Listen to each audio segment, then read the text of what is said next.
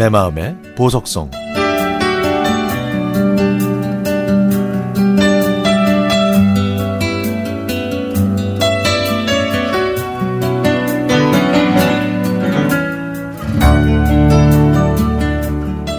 스무 살에 들어간 첫 직장에는 여자 직원들이 정말 많았습니다. 하루 종일 근무해도 남자 직원을 한 명도 못 볼 때가 많을 정도였거든요. 그렇게 일주일쯤 지났을 때 제가 일하는 곳에 있는 기계가 움직이질 않자 기계 정비를 담당하는 남자 직원 두 명이 쏜살같이 달려왔죠. 저는 그때 그 남자 직원을 처음 봤습니다. 한 시간 동안 열심히 수리했지만 기계는 도통 움직일 생각을 하지 않더라고요. 그 상황을 알면서도 저는 그 남자 직원의 목소리를 듣고 싶어서 모르는 척 물어봤더니 선임 언니가 아무 소리 하지 말라고 꾸중을 하더라고요. 장비가 고장나기 전까지 남자 얼굴조차 보기 힘든 이 직장이 참으로 삭막하다고 느끼게 됐습니다. 그로부터 3개월 정도 지났을까요?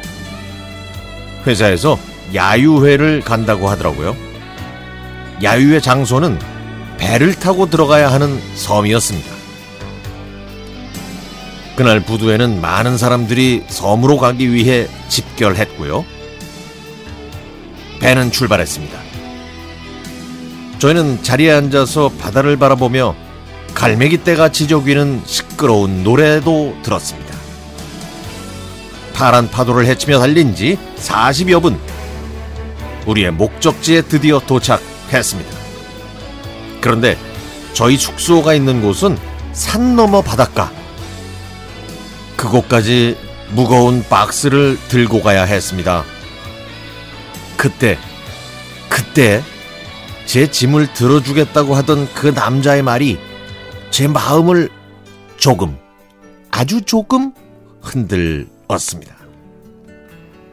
드디어 우리는 목적지에 도착했습니다. 그리고 주어진 두 시간의 자유시간. 생각지도 않았던 제 첫 데이트 장소는 출렁이는 파도가 보이는 바닷가였습니다. 저희는 예쁜 소라 껍질도 줍고 맨들맨들한 조약돌도 주었죠. 길게만 느껴졌던 두 시간이 지나 저희 직원들은 한 자리에 앉았는데 입사 후 처음 경험하는 야유회라 저는 모든 게 낯설었습니다. 그렇게 정신없는 하루가 지나가고 다음날 배를 타기 위해 부둣가에 모였습니다.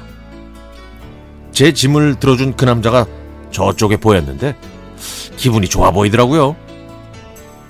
아, 요즘에야 휴대전화로 연락처만 주고받으면 되지만 그때는요, 쪽지 아니면은 연락할 방법이 없던 시절이었습니다.